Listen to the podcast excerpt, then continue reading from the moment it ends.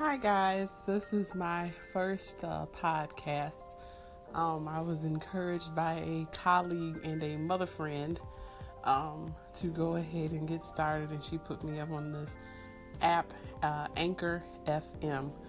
So um, I'm going to start my first podcast off with um, the disgust of buffets. Um, I personally hate buffets because I hate to see people eat all that they can and not all that they should. Um, they charge you uh, upwards of fifteen dollars. I could be exaggerating the price um, to basically line up like a prison chow line, um, eat horribly processed food, and they encourage you to eat as much of it. And now many are offering uh, customers take-home boxes and charging them by the pound. Um, that's disturbing. Um, I have tried um, to stomach going to buffets. I can't stand them. Um, it makes me sad to see people consume so many unhealthy things and to sit there and eat until they either are out of breath, they can't button the top button on their clothes, or they get sleepy or tired, or they feel sluggish. Um, that's not the point of uh, food. Um, food is supposed to sustain life, not take it from us. Um, and if you're going to eat all that you can, uh, eat all that you, uh, all the vegetables and, you know, proteins and fruit um, that you can. There's no such thing as overeating healthy food.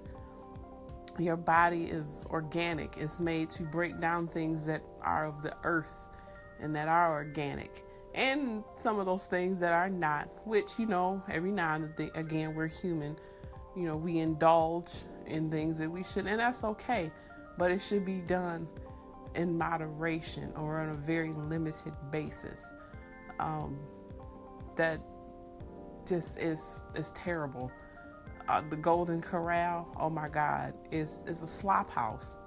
Um, the meat is questionable.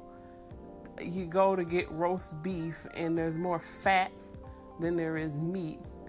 And it's just, you know, the hibachi grills with the fish, and that's been sitting out under these hot lamps. And we all know, those of us who cook and cook from scratch, no, you can't let food sit out uncovered or floating in old oil, grease, or water for a very long time, because not only does it lose its good taste, but it's also, you know, it's mushy. It loses its nutrients and it starts to decompose. That's just like leaving a dead body out and it's not properly embalmed or preserved, or, you know, and you, it eventually it starts to rot. The decomposition process starts to take place.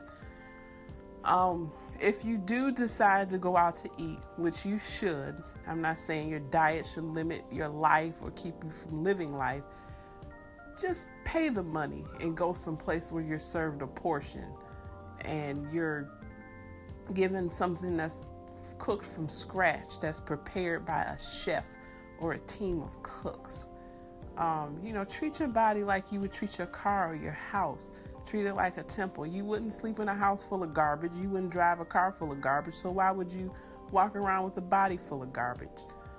Uh, yeah, buffets are no-no. And I'm not even going to get on the the germ factor and the s- sneeze guards that, you know, I love children, but when you have a little person up there who's only four feet or nothing, and they sneeze one and booger shoots out, and then they picking through the food trying to take.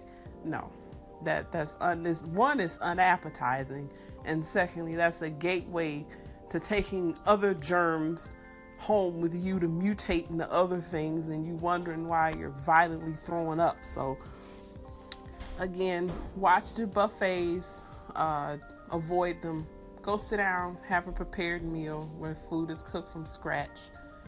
And, uh, you know, keep, take care of your body. Stay healthy. Leave your comments, any questions or anything I could help you with. Let me know. Uh, thanks for listening, and you all have a blessed day.